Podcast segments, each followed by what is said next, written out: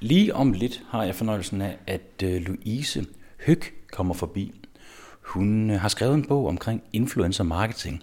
Og det synes jeg er ret spændende. Altså jeg synes, det der influencer marketing er interessant, fordi jeg kan ikke rigtig finde ud af, hvordan det virker. Og jeg tror altså jeg ikke, at jeg er den eneste, når det kommer til det. Det er jo lidt det der med, at jeg forstår godt, at der er nogle mennesker, der har et kæmpe netværk, og hvis de deler ens budskab, jamen det er jo klart, så kommer det lidt længere ud, og det er jo i bund og grund bare det, som man jo har brugt rigtig meget i reklamebranchen, hvor man så bare har brugt en, altså en, øh, en eller anden øh, plakatsøjle til at sprede et budskab. Men influencer marketing kan åbenbart noget andet, fordi der er et eller andet omkring det der med, at hvis man nu sådan rent faktisk synes om den her person, jamen så, så tæller det på en eller anden måde lidt mere end bare en plakatstander, der står og ser, øh, ja, og ser fuldstændig øh, kønsløs ud, bare med et budskab på.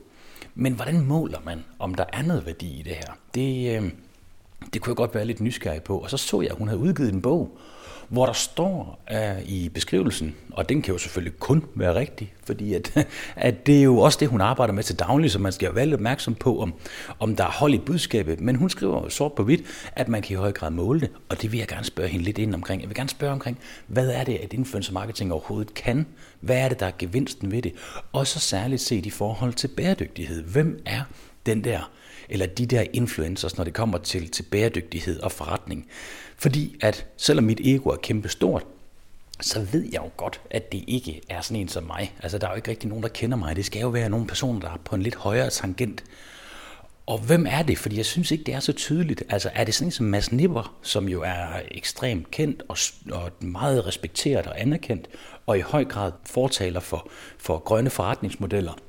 Eller er det måske sådan en som, som Anders Morgenthaler? Eller er der nogen, som jeg ikke har tænkt over, og hvad er det der mikroinfluencer? Altså bare ganske almindelige øh, mennesker, som, som har et lidt stort netværk. Det kunne måske godt være sådan en som mig. Det skal vi tale med Louise om. Og hun kommer lige om lidt, og det glæder jeg mig til. Du lytter til podcasten Bæredygtig Business. Lige nu står vi over for flere udfordringer. Klimaforandringer, knappe ressourcer og social ulighed. Men i denne podcast lægger vi idealismen på hylden – og undersøger, hvilken rolle verdens virksomheder vil spille i omstillingen til et bæredygtigt samfund. Tag med, når CSR-direktør og foredragsholder Steffen Max Hø taler med førende eksperter og undersøger, om der er penge i at tage et socialt og miljømæssigt ansvar. Vi skal sidde i sofaen. Ja, jeg tænkte, ja. du sad der. Ja. Nå, men uh, Louise, hvordan siger man dit mellemnavn? Og bruger du øh, dit mellemnavn? Ja, jeg bruger hele mit navn, så det er Louise, Louise bon... Bonfis Høg. Louise Bonfis Høg. Ja. Godt. Siger man dit efternavn på samme måde? Steffen, nej, jeg hedder Steffen Max Høg. Høg, okay. Ja. Så. Der er nogen, der tror, at mit staves ligesom dit staves, selvom jeg siger, at det hedder Høg. Nå, men det er sjovt, fordi hver gang, når jeg kommer et eller andet sted hen, så står der altid H-Ø-G-E, eller H-Ø-E-G. Nå. Okay. Og det duer jo ikke. Så kan man jo ikke finde mig på de sociale medier. Nej. Det duer ikke. Nej. Nå, men øh, hej Louise Bonfis Høg. Hej Steffen. Dejligt, du vil komme her til Amerika i dag og tale med mig omkring influencer marketing. Ja, det, det har jeg glædet mig til. Ja, jamen det må du næsten have. Altså, du har jo skrevet en bog om emnet. Ja, ja altså jeg ja. har dykket en del ned i emnet, kan man så roligt sige. Ja. ja. Altså i bæredygtig business, der, der fokuserer vi jo rigtig meget på det her med, kan man tjene penge på at tage et socialt og miljømæssigt ansvar? Og en del af det drejer sig jo alt andet lige omkring markedsføring af det. Og så har jeg jo kigget sådan lidt rundt. Hvad er det? Altså, hvordan, øh, hvordan er det folk, de markedsfører de her forskellige øh, virksomheder og produkter, som har nogle, nogle bæredygtige øh, vinkler på, øh, på deres virksomhed? Og så kan man jo ikke undgå at falde lidt over det her med influencer marketing. Og så har jeg bare altid været ret fascineret af, at hvordan er det forretningsmodellen hænger sammen? Ja. Og det er jo derfor, jeg gerne vil tale med dig i dag. Så jeg tænkte egentlig, at vi bare kunne starte sådan lidt fra toppen med at lige snakke om, hvad er det egentlig influencer marketing, det overhovedet er? Altså, ja. Hvor starter vi, og hvor står det hen? Ja, altså bare lige for at sætte rammen, kan man sige, at en influencer er jo basalt set en person, der har magt til at påvirke andre. Og man kan sige, i moderne snak, så det, der karakteriserer en influencer, er også, at de har kanalerne til at udbrede deres budskab. Så det kan jo være alt fra en YouTuber til i princippet en politiker eller en tv-kendis øh, i princippet. Øh, når det er, vi snakker kommersiel influencer marketing, så er det jo dem, du ligesom kan købe til at altså eksponere igennem deres kanaler. Øh, så influencer marketing er jo basalt set, når du betaler en influencer for at promovere dit produkt eller service. Det er sådan den helt korte version i hvert fald. ja, og det, og det er jo kommet i kølevandet på øh, de sociale medier, ikke? Altså influencer marketing og sociale medier hænger sådan uløseligt sammen, ikke? Ja, altså man kan sige, at influencernes platform er jo de sociale medier, så hvis de ikke var der, så ville der heller ikke være influencers, fordi tidligere, når vi snakker influencers, det, det gamle ord for, det er meningsdanner, det var der også engang. Øh, igen, så det måske atleter eller politikere eller andre, der var indflydelsesrige, men de havde ikke deres egne kanaler til at skyde budskabet, og det er lidt det, der er den primære forskel her. Øh, plus at influencerne jo selv skaber deres indhold, og det er ligesom det, de lever af, kan man sige. Øh, blogs startede jo også som det primære influencermedie, som var en af de første sociale medier, så det, det hænger, ja, det hænger sammen. Det er meget spændende, men nu siger du selv det der, det de lever af, det er jo at lave budskaber, øh, primært på de sociale medier. Altså, hvor stor skal man være, for at man kan leve af det? Altså, jeg synes, det er jo meget, yeah. det er svært sådan for en almindelig person som mig mm. at se ud fra, hvad tjener Altså jeg kan godt regne ud, sådan som Anders Hemmingsen, hmm. han tjener nok relativt meget, når Mette Frederiksen bruger hans kanal til at, at komme ud med et budskab omkring, ikke? Jo. Men hvad med alle de her sådan lidt mindre? Hvor ligger man henne sådan på indtægtssiden? Ja, altså, det, det er jo lidt forskelligt, hvad der definerer, hvornår kan man leve af noget. Altså, hvis man skal sige, så hvis nu man har en kæreste for eksempel, der kan trække en del hjem, men altså, jeg vil sige, hvis du har måske i hvert fald 40.000 og op efter, så, så kan du leve af det. Øh, igen, hvad, hvad der så definerer det. Men altså dem, der øh, har omkring dem, der har mellem altså over 50.000, de lever godt af det. Okay. Sådan kan man så også sige det. Over 50.000 øh, følgere? Ja, og det, okay. det er på Instagram. Og det er på, Instagram. på YouTube er det lidt, øh, man kan sige noget andet. Der er der typisk øh, flere følgere, men Instagram er den primære influencer-platform. Okay, det, og så man sonderer faktisk meget mellem de forskellige platforme. Er det kun mm. Instagram, det synes jeg næsten, og så YouTube, som du nævner nu. Hvad med sådan ja. som Facebook? Er der influencer Facebook, der? Ja, ja, altså det er der. Altså man kan faktisk sige, at vi lavede øh, en analyse i forbindelse med min bog øh, i januar 2020, hvor vi undersøgte som det danske influencermarked, og der viste den, at den primære platform er Instagram, den sekundære er YouTube, og den tredje er Facebook. Og jeg var lidt overrasket over, at den tredje største faktisk på Facebook, øh, fordi vi bruger faktisk ikke rigtig nogen influencers derfra. Øhm, det, I, det, I jeres firma? Ja, altså hos Mindshare. Altså når vi laver kampagner på vegne af vores kunder, så bruger vi ikke rigtig influencers på Facebook, og det er heller ikke noget, man hører så meget om. Så det er måske lidt undervurderet. Det er jo lidt af en målgruppe, der er til stede. Øhm, typisk er det jo en influencer, som også har en Instagram, som så også har en Facebook. Ja, fordi øhm. så gammel er jeg da trods alt ikke. Nu har jeg opdaget, at der er jo den der feed, hvor man kan dele på begge platforme. Ja, men det der med, så bruger de begge platforme. Ja. Altså typisk vil en influencer have flere forskellige platforme. Så har de også en TikTok, eller så har de også en YouTube, eller en Snapchat og alt det der. Ja, og hvad med dem? Lad os lige gennemgå dem. Mm. Altså, er, der, er der influencers på Snapchat og på TikTok og diverse andre? Hvordan ligger de? Ja, altså der er jo influencers på alle altså de her større sociale medier i Danmark. Øh, jeg vil sige, Snapchat er jo et medie, der er man kan sige, er blevet delvis mindre efter Instagram ligesom har lavet den samme stories funktion, så der er jo nogen til stede her, men det er langt mindre skala, end det var øh, for nogle år siden. TikTok er så det nyeste, kan man sige, hvor at der øh, begynder der at være, det, det vil vi kalde influencer, som du faktisk skal købe, men der er ikke særlig mange danske brands, der laver kampagner på platformen endnu. Det tror jeg helt sikkert kommer. Øh, det er i hvert fald også en interesse, vi kan mærke fra forskellige kunder. Så det er sådan, øh, Altså lige snart der er nye sociale medier, så vil der typisk også øh, tilkomme influencers, så ligesom dominerer de platforme, der er. Hvad med sådan noget som LinkedIn?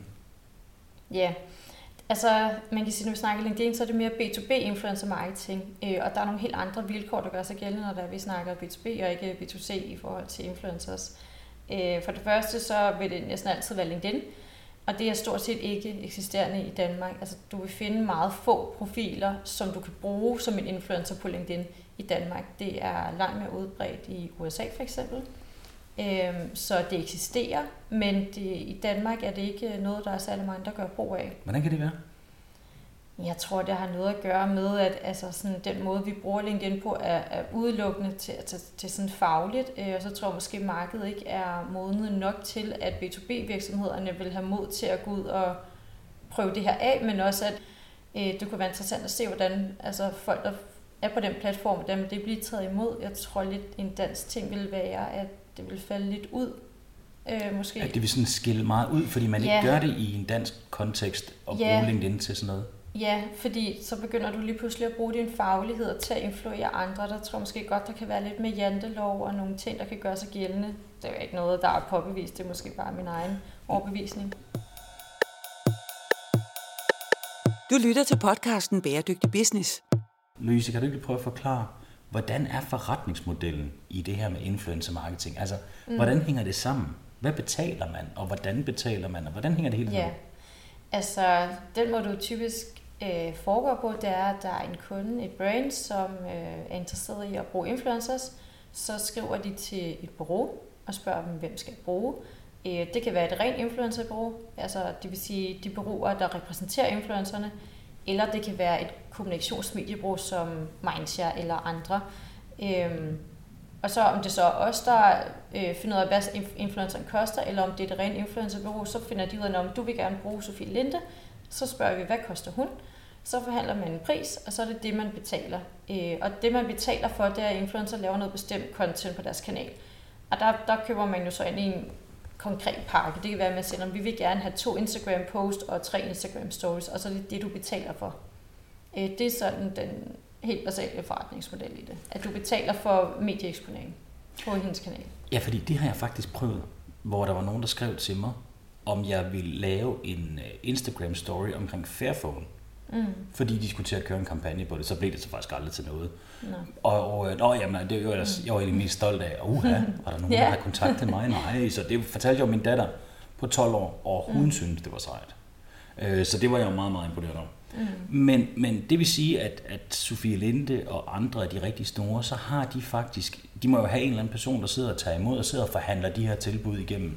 Ja. Er der sådan en going rate for, jamen altså når man har så så mange visninger, så får du så så meget, eller hvordan fungerer det? Ja, Mere altså, sådan, så vi kan få en fornemmelse af, hvad koster det at lave post på ja. Sofie Lindes Instagram story? Ja, altså hvis nu vi tager udgangspunkt i Sofie Linde, man kan sige, hun er ikke det, som jeg vil kalde en rendyrket influencer. Det vil sige, det at være influencer er ikke hendes primære erhverv. Det er at være tv-vært, eller hvad hun nu laver. Hun er jo sådan en tv-personlighed. Øhm, men hvis der vi snakker en rendyrket influencer, så vil der være en, der udelukkende lever af ligesom, at, at lave content på deres kanaler.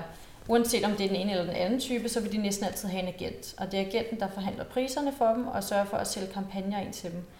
Øh, og sørger for, at de får den bedste pris øh, muligt, og at de ikke laver forvaringsstruktureret samarbejde eller sådan nogle ting. Så de tager så meget det praktiske. Øh, og hvad en post skal koste, øh, uden at blive alt for teknisk, så kan man sige, så er der en forskel mellem, om det er en rendyrket influencer, eller om det er en tv-kendis type, fordi de har en anden kommersiel værdi, der gør, at de er langt dyrere end en influencer, der har samme rækkevidde, hvis det giver mening. Øh, jamen, det kan jeg godt føle, men kan du fortælle lidt mere om det? Fordi mm. de har et andet brand, hvis de er tv, så er det ja. på en eller anden måde en, en tungere profil, og det koster mere. Ja, præcis. Så for eksempel en Sofie Linde, altså hvis hun skal lave øh, et samarbejde med, lad os som udgangspunkt, det er to Instagram posts og tre stories, altså der kan vi godt, der ligger vi op på over 100.000 nok. Okay. øhm, for det. Øhm, og det ville have været bi- altså billigere, hvis vi tog en lignende influencer med, med samme følger, men som ikke var kendt for tv. Så ville det være billigere selvfølgelig stadig op i den høje ende. Øh, men der er i hvert fald noget forskel der. Øh, så ja, altså det, det kan være dyrt at lave influencer marketing, men det, altså det, det der primært rammesætter, hvad du betaler, det er influencerens størrelse, altså det er rækkevidden. Så det er ligesom, når du snakker et eller andet medieindkøb, altså alt efter hvor stor rækkevidde er, det det, du betaler for. Det er det, man kan se. Og så er der så det, du kan putte ovenpå, det er jo så den her kommersielle værdi, som kan afvige lidt alt efter, hvad, hvad det er for en type influencer, hvis de som sagt for eksempel er kendt på tv, eller om det er en sanger, eller hvad det kan være. Hvordan afgør man, hvordan det rigtige match opstår? Fordi altså, hvis nu vores nye øh, stol, øh, vi har en, en serie møbler, vi kalder Heritage, mm. som er FSC-certificeret, super lækker, fedt design og yada, yada, yada. Hvordan mm. finder jeg ud af, hvem der er den rigtige influencer til at gå ud og mm. vise noget omkring det? Fordi det er jo nok ikke lige buber, bare for at trække et eller andet navn ja. op af hatten. Altså, sådan, det, det er jo egentlig de, en af de primære udfordringer ved, ved at arbejde med influencer marketing, det er at finde de rette influencers, fordi der er helt vildt mange, og det kan være rigtig svært at navigere det, hvis man ikke ved, hvad man skal kigge efter. Øhm, det man kan gøre, det er, at man kan lave, man skiller mellem altså nogle kvalitative kriterier og nogle kvantitative.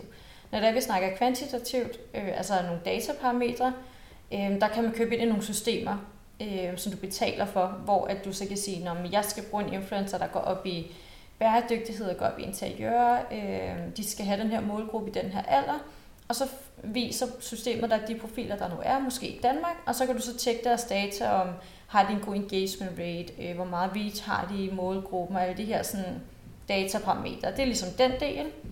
Øh, men det, det, der man kan sige, er mindst så vigtigt, det er jo den kvalitative del. Det er jo sådan mere omkring, hvad er det for en type, altså hvad er det, hun snakker om, hvad er hendes holdninger, hvad er det for noget, altså hvad er inden for bæredygtighed, hvad er det så, hun ligesom brander sig på. Det er meget sådan noget tone of voice, og hvordan er indholdets kvalitet, er det meget jordnært, eller er det mere poleret, øh, og det kommer meget ind på, altså som ens brand, hvad er det, man gerne vil lægge sig op af, hvad er det, man føler, der matcher ens egen brandværdi og ens brandstil. Øh, så det er ligesom de to parametre, der er, som man øh, bør tage stilling til. Men det er jo virkelig, altså det lyder jo til, at det virkelig er der magien ligger. Mm. Det med at finde den rigtige influencer, som selvfølgelig har alt det kvalitative, altså mm. den rigtige outreach, men i høj grad det der med, hvem er det så, der er inde og følge personen, der synes, mm. at den her person er fed, og dermed noget af det der coolness, det smitter mm. af på ens produkt. Er det ikke rigtigt forstået? Jo, altså helt klart, og det, det er nogle gange lidt det, der går galt, fordi hvis det er, altså man kan jo ikke kende alle profiler på Instagram, men det er langt lettere, hvis, man, øh, hvis den, der skal sidde og udvælge, har en føling med, hvem der ligesom snakker om hvad, og det lidt kender til branchen, fordi så kan du meget lettere ligesom få en føling med, hvad er det her for en person, hvad er det, de snakker om, fordi hvis det er, du bare øh, bruger et system, hvor du søger nogen frem, og de har god data, så køber du dem, så kan det være, at det er helt offentligt, så laver det content, at det slet ikke matcher jeres brand, eller hvad I havde forestillet jer, eller der kan være mange ting, og den her kvalitative del bliver tit overvurderet, fordi den er lidt svær. Altså sådan, hvis nu du ikke kender influenceren, så er du nødt til at gå ind og følge med nogle dage for at finde ud af at få en føling af det her. Hvor det andet med at kunne kigge på nogle dataparametre i et Excel-ark og sige, okay, de der tre, det er lettere. Øhm, men det andet er super vigtigt, fordi de kampagner, der ikke lykkes, eller som øh, virkelig falder til jorden, det er dem, hvor der ikke er det der match. Det kan jeg godt se, at det, det, er, det er en ret interessant vinkel, hvor man virkelig skal tænke, altså øh, det er ikke nok bare at kigge på et dataark, man bliver nødt til at lave det rigtige match. Det giver god mening.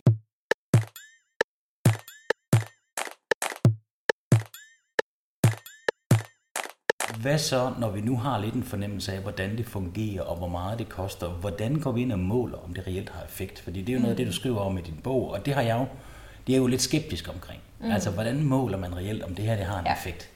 Ja, der er egentlig rigtig mange, der er skeptiske omkring det. Øhm, altså for mig at se, så er det ikke sværere at måle end et andet medieindkøb. Altså det, det, det er det virkelig ikke.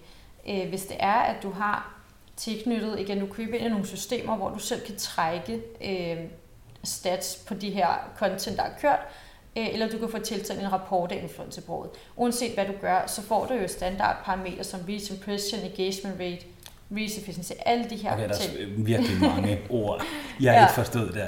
Kan, hvad mm. betyder alt det, du lige sagde der? Så for eksempel kan du gå ind og se rækkevidden på et opslag. Hvor, hvor mange er det nået ud til? Hvor mange unikke visninger har du? Ja, det er det der data igen. Det kan man ja. jo regne på, ikke? Ja, præcis. Så datamæssigt, det er jo sådan nogle øhm, kopier, du vil stille op, hvis du også kører for eksempel social media annoncering, hvis du kører ja. paid social. Så altså, de ting er sammenlignelige. Øh, så der er sådan set ikke nogen forskel, når du kigger på de her standarder, hvor mange engagements, altså hvor mange interaktioner, hvor mange har delt og liket, hvor mange har set opslaget og alle de her ting. Det kan, det kan man sådan set rimelig klart måle på. Så kan man jo øh, for eksempel, hvis du sætter et tracking link ind, og vi snakker om konverteringskampagner. Øh, ja, for konverteringskampagner, mm. altså hvor man kan se præcis, hvor mange har så købt den her yeah. shampoo. Yeah. Det er jo selvfølgelig til at have med at gøre. Mm. Men den anden, hvor man bare er ude og se, hvor mange visninger, hvor stor outreach man har, det er jo ikke ens betydende med, at dem, der ser det, synes om det. Nej. Og dermed kommer til at have en mere positiv opfattelse af produktet, eller brandet, mm. eller hvad det nu er, man er ja. ude og reklamere for. Ja, og, og det er jo så der, man kan sige, at udfordringen er, igen ligesom alt andet mediekøs, som jeg ser det i hvert fald, er, at hvis det er, at du skal kunne sige noget reelt omkring, har det løftet noget øh, brand awareness, har det løftet noget brand preference, eller altså, at folk kan lide brandet bedre, eller hvad det er, øh, så er du nødt til at lave nogle effektevalueringsanalyser, og det er ikke noget, man bare lige kan gøre. Der skal man jo have et analysebureau på, og det koster nogle flere penge. Øhm, og det gør jo så typisk, at folk ikke køber ind i det. Øhm, men det, det er lidt sådan en øh, selvopfyldende profeti, det der med, når influencer marketing virker ikke. Og så begynder man at dykke ned i, hvad for nogle resultater er der faktisk på det. Nå, der er ikke særlig mange, så du er lidt nok at sige, at det virker ikke, fordi vi ikke har nogle resultater, fordi folk ikke gider at bruge de penge, det kræver at måle på det. Og det er jo fordi, folk forventer, et eller andet sted, at når det er, de køber ind i influencers, fordi det er dyre medie, når vi snakker rækkevidde, så er det dyrere, end hvis du køber en, en annonce på sociale medier. Det er dyrere. Så hvis det er, at det skal være de penge værd, så skal det give en anden værdi. Og den anden værdi, den øh, hænger så meget på brandet og det her med præference og likeness. Og hvis du skal kunne måle den, så skal du lave de analyser, men det er det, folk ikke gør. Og så sammenligner det bare med det andet, og så bliver det lidt et skrevet et billede, der ikke øh, øh, typisk ikke giver udtryk for den værdi, du faktisk får ud af det. Og det er det, der er lidt ærgerligt ved det. Okay, så man kan sige, der mangler simpelthen øh, undersøgelser, der bekræfter, at, at influencer marketing er, er positivt i de situationer, hvor man ikke kan måle på en direkte konvertering, altså et eller andet konkret produkt bliver solgt. Mm. mm men man kan vel sige, at det er på mange måder det samme som med en tv-kampagne, eller med, hvis du køber en ja. helsides i avisen, som man jo gjorde engang, og nogen stadigvæk gør den dag i dag, der ved man jo heller ikke præcis, hvor mange der går ind og køber det. Nej. Men man ved, så så mange mennesker sandsynligvis ser det. Og så kan man jo selvfølgelig godt lægge en, en kode ind, der siger, hvis du har set den her avisartikel, og du køber mm. det her tilbud, og du refererer til den, så kan, du, så kan man track lidt på den måde. Ja. Men det er faktisk på mange måder det samme som en tv-kampagne, ikke? Jo, det, det er det samme. Jeg tror bare, øh, forskellen er, at når du køber en tv-kampagne, så skal du lægge øh, en halv million eller en hel million eller et eller andet. Ikke? Så skal du lægge rigtig mange penge, og så er der allerede der sådan noget commitment i, okay, vi er nødt til at finde ud af, om den her marketinginvestering har virket. Hvor hvis det er, at du lægger 300.000 i et influencer-kampagne, og som oven i købet er et medie, som er sådan en, om vi tester lidt, og lad os lige se, hvordan det går, så gider man måske ikke lige sætte 50-100.000 af til at lave den der præ-post-analyse. Fordi jo, det er det samme, men, øh, men jeg møder hele tiden den der med, ej, men det virker ikke, og man har ikke nogen resultater, og der er nogle resultater, men, men det, det er sjældent, at altså, Brains går ud og laver de her analyser, som gør, at man faktisk skal dokumentere for investeringen, fordi du ikke får lavet det her. Jamen det giver god mening, og resultater eller ej, så kan man sige, at, at det er jo indiskutabelt, at flere og flere begynder at bruge det. Mm. Så der er vel også en grund til, at virksomhederne kaster penge efter det. Men mm. hvad ligger sådan en typisk kampagnestørrelse på? Nu nævner du 300.000, det er jo relativt meget i, yeah. sådan i min optik. Altså, det vil være en større kampagne, altså for større brands, kan man sige. Så vil du have altså, så, så går der selvfølgelig, øh, hvis du bruger et bureau, så går der jo selvfølgelig en del til dem i at håndtere det, og så er der noget til influencer fee. Det er ligesom det split, der er. Som kunde kan du så også selv sidde og håndtere det. Det er bare meget tidskrævende, og det er derfor, der er mange, der får et bureau til at gøre det. Også fordi influencer marketing, altså der er en del processer i det, og der er meget, øh, altså der, der er nogle steps, man bør gå igennem, i stedet for bare at prøve sig lidt frem, øh, så derfor er det typisk et bureau, så vi sidder ja, så, med det. Så principielt kunne jeg godt tage fat i Emil Thor og sige, Emil, gider du ikke mm. dele nogle billeder af det her og skrive, den her stol er mega fed, så får du x mm. antal kroner for det. Og der mener du, at det er bedre, altså, at det er rart at få et virksomhed indover, som for eksempel jeres egen virksomhed Mindshare, hvor det så er, at I orkestrerer alt det her. Hvad får man for pengene, når det er, I går ind og ordner ja, det? altså man kan sige, du kan sagtens, som du siger, skrive til Miltor og spørge, og det er der rigtig mange, der gør. Øh, og det kan også, nogle gange kan det være fint nok, det er jo heller ikke alt, der behøver at være sådan en forkromet kampagne-setup. Man kan sige, at udfordringen ved det kan være, at, øh, at der er en masse ting, man ikke får tjekket, og man ikke arbejder strategisk, fordi at man bare, du ved, når man kan du lægge nogle billeder op, hvad er det så, vi aftaler? Altså, man får måske ikke lige sat KPI'er, man får ikke lavet en skarp øh, briefing template, eller øh, det der med, at man skal godkende content, det er en god del af kontrakter. Der er rigtig mange forskellige ting, øh, som er vigtige at have med, som øh, man måske som brand ikke selv øh, helt ved, hvordan man skal gøre, eller er klar over, at man skal tage med. Hvor der kan det være en god idé at alliere sig med et bureau. Øh, som sagt, det er det ikke, fordi man skal, hvis man selv har kompetencen, er det jo helt fint. Øh, men der er en masse ting, som, som gør, at man kan arbejde langt mere strategisk og få meget mere effektfulde resultater, hvis man ligesom går igennem alle de her ting, som vi ved, fordi vi laver så mange kampagner, det sikrer altså bedre kvalitet, når der vi har de her kampagnebriefs for eksempel. Eller når vi laver en kampagnestrategi, hvor vi faktisk har udviklet et koncept og kopier alle de her ting.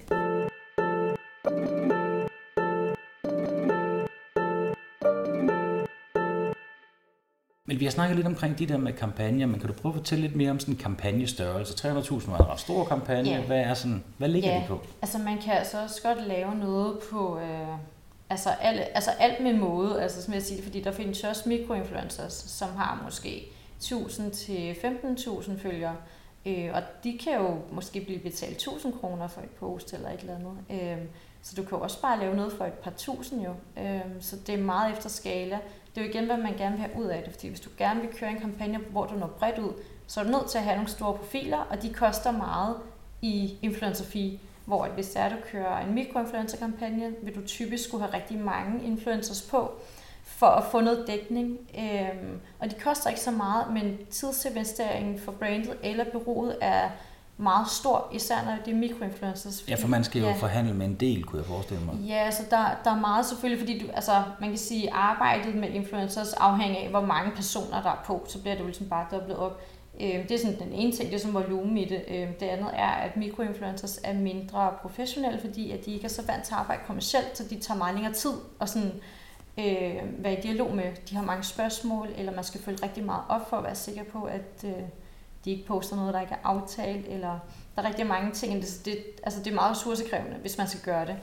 Øhm, så, så det skal man i hvert fald overveje. Så, så altså jeg vil sige, influencer marketing er efterhånden på et niveau, hvor de fleste virksomheder kan være med, hvor det i starten mere var, det er kun hvis du har større budgetter, hvor nu er der en masse mikroinfluencers, du kan tabe ind i, men det kræver øh, ret meget øh, ressourcemæssigt og også kompetencemæssigt, hvis man selv vil sidde og gøre det i hvert fald. Det giver god mening. Drejer influencer marketing sig egentlig bare om outreach, eller har det også noget at gøre med, hvad det er for en person, der sidder for enden? Altså, jeg mener, hvad er det ligesom, der får mm. tingene til at virke? Hvorfor er det, at vi er tilbøjelige til at købe noget, som Sofie Linde deler? Ja. Er det bare, fordi hun kommer langt ud med budskabet? Eller er det også noget at gøre med, at jeg synes, Sofie Linde er mega sej, fordi hun har sat noget på dagsordenen? Hvordan ja. hænger det sammen?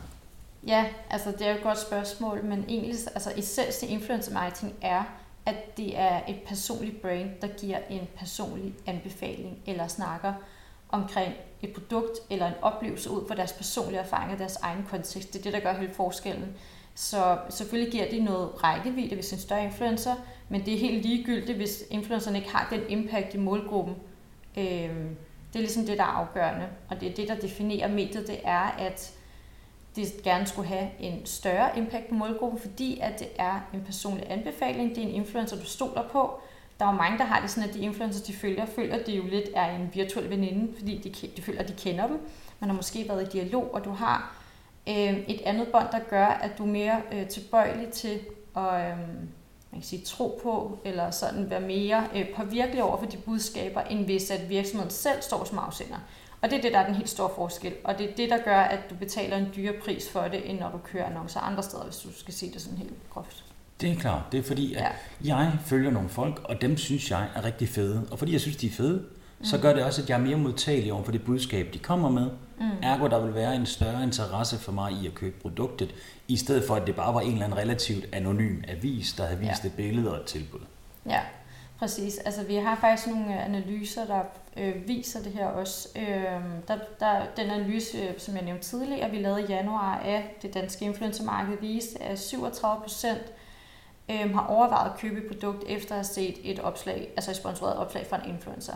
Det vil sige, det svarer til hver tredje. Det er et relativt højt tal, øh, når vi sammenligner det med sådan noget som tv, print, outdoor, som ligger på Øh, 20-25 procent, alt efter hvad det er for, for et medie. Så det, det er et ret øh, stærkt consideration medie, kan vi kalde det, når vi snakker den her klassiske marketing funnel.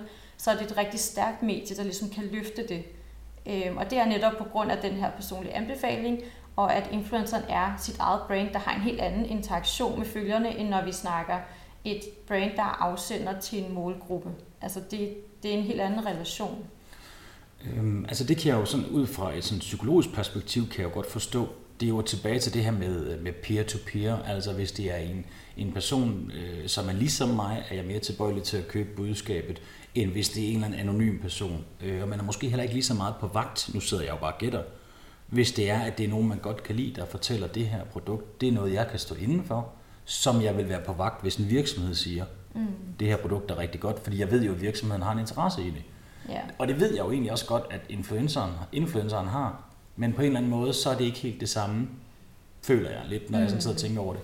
Altså, det var i hvert fald præmissen til at starte med, da mediet, for det, altså man kan sige, som jeg nævnte tidligere, så startede det jo med blogs. Øhm, så begyndte mediet at blive kommercielt, men det var det jo ikke til at starte med. Der følte man jo med, fordi folk havde lyst til at blogge om alt muligt fritidsinteresser og sådan nogle ting. Øhm, og der var det lidt præmissen, som du siger, at øhm, om det, det er mere troværdigt, fordi det nemlig ikke er en virksomhedsafsender, og de har ikke en som sådan interesse i det på samme måde. Øh, nu kan man sige, at branchen er vendt rigtig meget. Det er en meget kommersiel branche efterhånden. Altså, som sagt, der er rigtig mange, der lever af det her, og som lever af sponsoreret opslag, og der har jo lidt været på et tidspunkt øh, lidt modstand mod alle de her kommersielle kampagner. øh, hvor folk har været sådan, men øh, vi tror ikke på, når influencer anbefaler noget, og det er bare ligesom alt andet.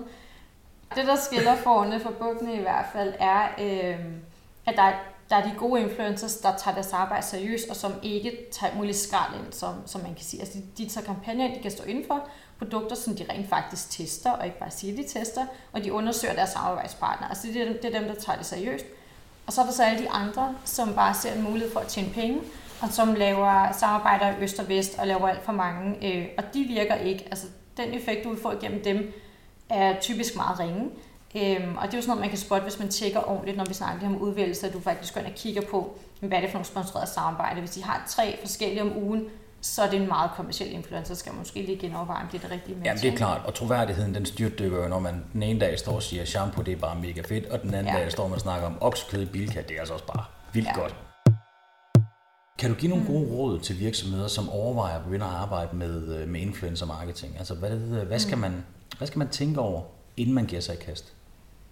Inden man giver sig i kast, altså helt altså sådan, sætte dig ind i mediet og forstå, hvad det er. Øh, især hvis man ikke selv er på sociale medier, kan det være meget svært at visualisere for sig, jamen, det der med så for de penge for at tage et billede, eller altså sådan, det der med faktisk at forstå, hvad det er for et medie, hvad det kan, øh, og så sørge for at lave et godt forarbejde, altså få lavet en strategi, få lavet en fed kreativ vinkling, øh, få lavet nogle KPI'er og tage det seriøst, altså sådan, fordi der er mange, der bare er, du ved, skriver, øh, hey, vil du lægge det her op, og så lægger de noget op, og så er man sådan lidt, det ved jeg ikke helt, hvad vi fik ud af, eller sådan. Øh, men altså sådan, tag det seriøst og arbejde professionelt med det fra start, ligesom hvis du skulle bruge penge på en banner-kampagne eller en Facebook-kampagne. Det er egentlig det samme, det er bare et andet medie, man skal sætte sig ind i. Jeg fornemmer lidt på dig, at du har oplevet nogle gange, sådan mm. som fagperson, at, at folk måske er sådan lidt sådan lidt lala omkring det der med influencer marketing, at man, jamen lad os lige prøve det agtigt.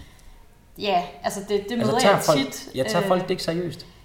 Mm, altså, det, det bliver bedre, vil jeg sige, men, men generelt så synes jeg, at feltet kæmper lidt for sin eksistensberettigelse i det her marketingmix. Øh, ikke så meget mere, som det har gjort, men, men det bliver bare ikke opfattet lige så seriøst som andre medier, og derfor bliver det heller ikke tilgået lige så strategisk typisk. Og det er ærgerligt, fordi det er jo, ikke, altså det er jo igen det, der så kan forringe effekten, at man ikke får mål på tingene, man får ikke sat sig en klar strategi og alle de her ting på start af. Og det bliver den der selvopfyldende profeti så igen, ikke? Øh, så ja, det, det er desværre noget, jeg oplever, men jeg synes også de sidste par år, at der er en, en, en positiv udvikling i, at feltet bliver taget mere seriøst, og at der også bliver sat flere krav til hele branchen, fordi der er også en hel etisk snak omkring. Der er jo foregået en masse i år, især med Fie Laversen, som har fyldt meget. Det har selv jeg opdaget, at hun har annonceret ja. for sugar dating, som jo er en, en slags øh, prostitution af en eller anden, og hun har meget unge følgere, og det er det, du mener med etik, går jeg ud fra. Ja, for eksempel. Eller Sasseline, der spredt fake news omkring corona. Det er rigtigt, ja. Øhm, det, hendes det, profil blev lukket ned, var der også noget omkring? Ja, Fie er så også blevet lukket ned, fordi okay. hun er blevet pornomodel og sådan noget. Så der, altså, Nå, ja. så der er nogle ting, der, der bliver øh, taget fat i, men, men alle de her ting, der er sket i år, også det her med, øh, med corona, at statsministeren var inde og bruge Alexander Husums YouTube-kanal. Altså, der har været en, en masse snak omkring, øh, hvordan man kan bruge influencers på positive måder, men også, hvor det er, man skal være særlig opmærksom, og hvordan vi er nødt til at regulere det her lidt diffuse marketingområde bedre, fordi det er mennesker, det er tit unge mennesker, der ligger i det her, og så sker der nogle gange bare nogle uheldige ting, øhm, og der er nødt til at være noget mere regulering, og det, det er også noget, der har præget meget 2020, synes jeg, i en positiv retning, at der begynder at komme noget mere seriøsitet og nogle flere retningslinjer for det. Vildt spændende. Øh, og godt at høre, at der er fokus på etikken. Det er jo den perfekte måde at dræbe det værv på, eller dræbe mm. en branche på, det er, hvis man ikke har styr på den del. Når vi så taler om øh, influencer marketing og så bæredygtighed, er der nogle personer, som, som du har kigget på, nu har vi jo talt sammen mm. inden det her interview, som du har, har fundet frem, som du synes, der kunne, være, der kunne være oplagte kandidater, hvis man havde et produkt, hvor man gerne vil have det koblet sammen med bæredygtighed. Mm. Er der så nogle personer, du tænker, der kunne være oplagte? Ja, altså der er jo, man kan se influencers inden for alle mulige kategorier, der er også nogle, der er meget stærke inden for bæredygtighed, og ligesom er det er ligesom det emne, deres kanaler centrerer sig omkring, at det er det, de laver indhold for, og det er det, de brænder for. Øh, der er der for eksempel øh, Signe Hansen, øh, som er en okay stor, øh, både Instagram, men også ret stor på YouTube, som snakker meget omkring det her med bæredygtig mode, øh, og hvordan man øh, ja, kan være mere bæredygtig i sit forbrug, og, altså når man køber tøj og alle de her ting. Så det er meget i forhold til bæredygtig og mode, så hvis der er man et modebrand, er det jo perfekt at tappe ned i et samarbejde med hende for eksempel. Det, øh, det er helt oplagt. Og bæredygtighed og mode, der er der rigtig mange. Øh, det, det har jeg faktisk også lagt mærke til. Hvem er der mm. ellers? Øh, Gitte Mary er også en anden, øh, en anden influencer. Øh, ja, Gitte Mary hedder hun på, det er hendes Instagram-navn. Øh, men hun er, hun er sådan mere, hvad skal man sige, hun er sådan, øh, hvad hedder det, klimaforkæmper. Altså hun snakker rigtig meget omkring det her med zero waste, og ude at holde foredrag, og har sådan en meget, ikke at Signe ikke har det, men hun har en meget øh, seriøs tilgang til det, øh, meget, meget at snakke omkring det. Øh, det her med, ja, at, øh, at vi skal minimere plastik og alle de her ting. Så hun er, hvis, man, hvis der er, man gerne vil ligesom tage ind i den vinkling, og ikke kun øh, bruge en influencer, der snakker om bæredygtighed i forhold til mode, der har hun en lidt mere bred profil. Og hvor mange følgere har hun? Hun har omkring 56 i skrivende stund. 56.000? 56.000, ja. Okay. Og som du sagde før, hvis man er over 50.000 følgere, så kan man leve ganske udmærket af det. Ja, hun er så også altså, sådan, øh, foredragsholder og sådan noget, så hun lever også af nogle andre ting. Men, men altså, hun øh, er i hvert fald en influencer, der er meget direkte inden for bæredygtighed. Fordi sådan nogle typer, som jeg beskriver her, som sagt, de er inden for udelukkende bæredygtighed, men der er også nogle mere livsstilsprofiler, som lever bæredygtigt, og som taler om det, men som ikke er deres primære, øh, sådan en som rock paper dresses, for eksempel. Hende følger jeg. Ja, øh, der er mange, der kender hende for eksempel. Hun er jo ikke direkte en bæredygtighedsinfluencer, men hun snakker meget om bæredygtighed og har for eksempel det her, der hedder Miljømandag, hvor hver mandag snakker hun om et eller andet, øh, som, øh, som hun har opdaget er en god ting at gøre, eller som kan være mere bæredygtig måde at gøre tingene på. Og sådan lidt mere hverdagsagtigt i forhold til det med bæredygtighed. Hvis, altså, så på den måde kan det også være godt at team op med hende også, fordi hun er en mere kendt profil, og ikke udelukkende på, på bæredygtighed, så man også rammer ligesom en, en anden målgruppe end kun folk, der er interesseret i bæredygtighed, men nogen, der måske også kunne blive det på den måde.